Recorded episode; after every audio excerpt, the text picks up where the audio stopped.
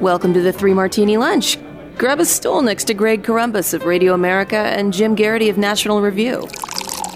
Three Martini's coming up. It just gets worse and worse in Afghanistan. No good martinis today, and I think most of you already know why.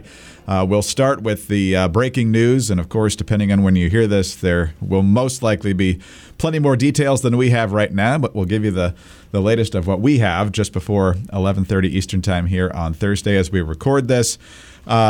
Jim, we knew for days now that there were growing concerns about a terrorist attack around the gates, around the airport. Yesterday, people headed towards the gates were told that the terrorist threat was so high that they should stay away. Don't come to the airport, even though the desperation is still very high to get out. But now we have, at least as of our recording, two major explosions there. One appears to have been a suicide bombing near the Abbey Gate. Three U.S. Marines are at least casualties. We don't know their status at this point. The Taliban, whatever their word is good for, says 13 people dead among civilians there, including some children. I would imagine a number injured as well, probably quite high. John Kirby, the Pentagon press secretary, says we can confirm that the explosion at the Abbey Gate was the result of a complex attack that resulted in a number of U.S. and civilian casualties. We can also confirm at least one other explosion at or near the Baron Hotel, a short distance from Abbey Gate. We will continue to update. As far as I know, there are no reports on casualties as it pertains to the hotel, but that could change very soon as well. And I'm sure we'll get updates from U.S. military and Pentagon officials and so forth as the day goes on.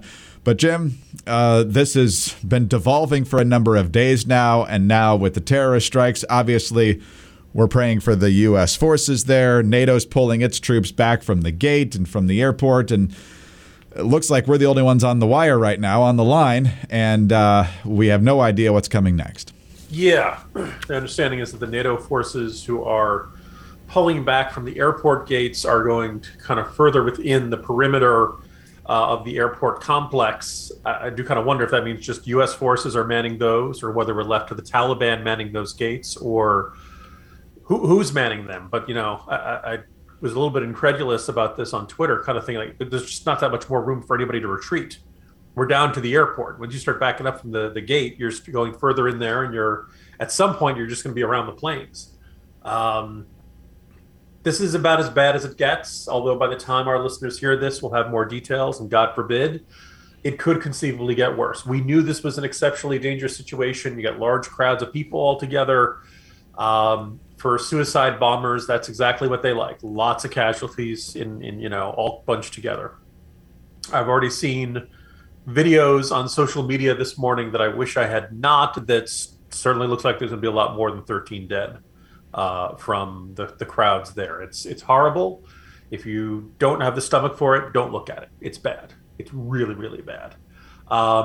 At a moment like this, Greg, I do find myself wondering, would it be really useful to have two airfields?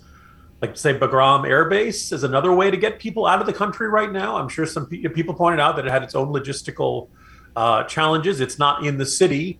But somebody pointed out it's about the difference from Dulles Airport to Baltimore Washington Airport. It's a drive, but it's not an insurmountable drive, and it may actually be closer for some folks. I just think that once you've got a situation where every single American green card holder, every single American Afghan who helped us, all of them have to go to the same location. You're basically saying to the terrorists, this is the spot. This is where you want to hit us. There's no other way our people can get out of the country. Although I am hearing from some folks who are trying to get the Afghans out through the borders to other countries. No word on whether. Still kind of early to tell how that's going to be. And if you want to know what it's like on the ground, I did hear an update from my reader who used to work for a defense contractor who's trying to get, as he said, thousands of Afghans that his company had employed. It gives me a little more background on what kind of people they are. Generally, they have families. Generally, they are, civil engineers. They're, technicians, electricians, concrete masons, welders, surveyors. And by the standards of Afghanistan, they're middle class. These are not, goat herders or whatever folks might be picturing there. They've worked for Americans for a long time, years and years, decades, you know, nearly 2 decades in some cases. The average family size is 7, and they just have really no options right now. The option is to try to get to the airport where terrorist attacks are ongoing and hope that somebody else in the crowd that you're in doesn't have a suicide vest on as you take your wife, as you take your children. Or maybe you try to get it, but otherwise, like, you have, you know, the Taliban is planning to kill you. They've made very clear. There was one account from a guy over there who said his brother-in-law had already, they executed him right in the town square and left the body so everybody could see it. That's what they're dealing with there. And now we've got terrorist attacks on top of it. It's all the words have been using: debacle, calamity, disaster. I don't know if we really encompass all of it. You know, and it's one of those things. I don't know about you, Greg. Like, I feel like the only thing that I can do in this unbelievably dire situation is just tell people about it. Just gather all the information I can. At least let people know so that no one can sweep this under the rug and say, "Oh, we didn't know how bad it was." Because right now you're getting a lot of happy talk from the podiums in Washington, D.C., and that's just not matching the reality on the ground. We've certainly spent a lot of time in the past couple of weeks, and rightly so, talking about the disastrous policy, the failure to acknowledge the reality on the ground, as you just mentioned. One thing I believe we have mentioned, but certainly in this context needs to be stressed even more, is how heroic our armed forces are. What they're doing at that airport, trying to get people out under incredible stress, is unbelievable. And obviously, as these at least 3 Marines are injured, we don't know, again, the severity. We certainly pray for their recovery and just pray for the security of our own forces, and hopefully we can get as many people out. But the condition, welfare, and security of our troops is obviously of paramount concern right now as well. And it's going to be very difficult. There's 5 more days before this deadline is up, and things seem to be deteriorating very quickly. All right. Well, it's not easy to transition to our ads on a story like this, but we are very grateful for the sponsorship of Tommy John, and they are very excited to let you know about their new Apollo underwear. Apollo is Tommy John's newest and most advanced men's underwear yet, with a performance-grade, dry-release fabric blend that is exclusive to Tommy John. It's Tommy John's latest comfort innovation, and you can't get it anywhere else. Apollo men's underwear is proven to keep you drier and up to 7 degrees cooler than regular cotton underwear. That's why Tommy John doesn't have customers, they have fanatics. Apollo underwear is soft, supportive, stretches for the perfect fit in every way, and is available up to size 4XL. And with more than 15 million pairs sold, men across America love Tommy John underwear. Tommy John has fantastic products for both men and women. We're talking about Apollo men's underwear here, and Tommy John's been gracious enough to send me a lot of their different products.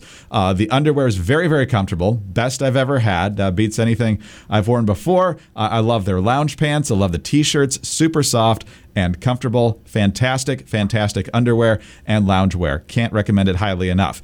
And like all Tommy John underwear, Apollo comes with the best pair you'll ever wear, or it's free guarantee, so you really can't miss. And right now, get 20% off your first order at TommyJohn.com/martini. Go to TommyJohn.com/martini for 20% off. TommyJohn.com/martini. Head to their site for details. All right, let's head to our second martini today. And as we said, no good martinis. And, you know, we keep hearing about how the Taliban wants to be this respected member of the international community, Jim. And we're watching the Taliban. We're holding them to their word. That's pretty much what we're hearing from the administration. And anybody who's old enough to remember the Taliban over the past 20 years, nearly 25 since they took power in Afghanistan last time, well, we know what we're getting. We're getting people who lie, they're spinning, but ultimately they're bloodthirsty people who kill anybody they don't like. And so Richard Engel is the chief foreign affairs correspondent for NBC News, doing a tremendous amount of work as this crisis unfolds. He actually spoke face-to-face with the Taliban spokesman, Zabihullah Mujahid. And here's an excerpt, first of all, just to show you how warped these people are and what they expect you to believe as they, I guess, put on their best face for the rest of the world. First clip here is about child brides and whether that's actually happening. And then Richard Engel asks him about Osama bin Laden and the 9/11 attacks. There are already reports of Taliban fighters taking young women, unmarried women, as brides, forced brides. There have been reports of people going into homes. This is propaganda from the old regime. We have no evidence of a single case. This war started when Osama bin Laden, as a guest of the Taliban, organized 9/11 attacks. Can you guarantee that this country will never again be a base for terrorism? When Osama bin Laden became an issue for the Americans, he was in Afghanistan. Although there was no proof he was involved, now we have given promises that Afghan soil won't be used against anyone. You still don't think that Osama bin Laden carried out 9/11? There is no evidence. Even after 20 years of war, we have no proof he was involved. So it sounds like, even now, after all of this, you're accepting no responsibility. There was no justification for this war. It was an excuse for war.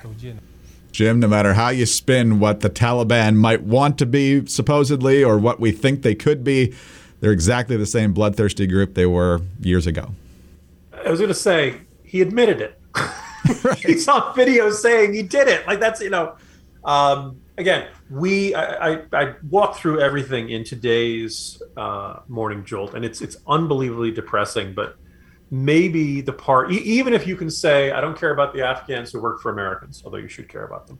Even if you can say, I don't care about U.S. green card holders, even though they are morally and legally the equivalent of U.S. citizens when it comes to the purposes of U.S. evacuations. Even if you're like, I just want to let the rest of the world leave us alone. I don't care about this. I never want to hear about Afghanistan again. You should keep in mind, from Reuters, there are, no U.S., within a couple of days, there will be no U.S. troops in the country. There are no reliable partners other than maybe what's left of the Afghan forces in that valley. The jails have been emptied of the militants and members of ISIS and members of al-Qaeda and groups like that, and the Taliban is now in control. Reuters reports, quote, doubts are mounting within President Joe Biden's administration over whether Washington's ability to stem a resurgence of al-Qaeda and other extremists in Afghanistan, 6 current and former U.S. officials told Reuters. Nathan Sales, the State Department's coordinator for counterterrorism until January, estimated it would now take al-Qaeda 6 months to reconstitute the ability to conduct external operations. And I summarized it, Greg, we're recreating the conditions that forced us to invade Afghanistan in the first place. This is like the O. Henry painful irony of all this is that we're leaving because we're tired of dealing with Afghanistan. After 20 years, blood and treasure, I can understand that. But we're creating a circumstance which makes it very, very likely we're going to see international terrorist attacks launched from Afghanistan by either al-Qaeda, ISIS, or, ISIS-K as they're calling it. I guess the ISIS variant. Some other, Islamist terrorist group is going to someday kill a lot of innocent people from, operating in Afghanistan, and we're going to be right back to where we started. And my fear is that someday we'll have a second invasion of Afghanistan, and we'll have to go through all of this all over again because we didn't learn a damn thing from any of it, Greg. Well, if my memory is correct, the Taliban took control of Afghanistan in 1996. We had the East Africa embassy bombings in the summer of 1998. And the USS Cole, 2000, and 9/11, of course, 5 years after the Taliban took power. So, yeah, it doesn't take long to organize significant operations since then. Hopefully our intelligence and our technology in rooting these things out has also improved over the past quarter century. I'm sure it has, but not encouraging in any way at all. All right, let's talk about one more thing that's much happier than any of the news we can deal with today, and that is the great deals you can get over at MyPillow. We've often talked about how fantastic the pillows are, the towels, the slippers, but also the Giza Dream Sheets. Nothing better than slipping into bed with soft, comfortable sheets at the end of a very long day.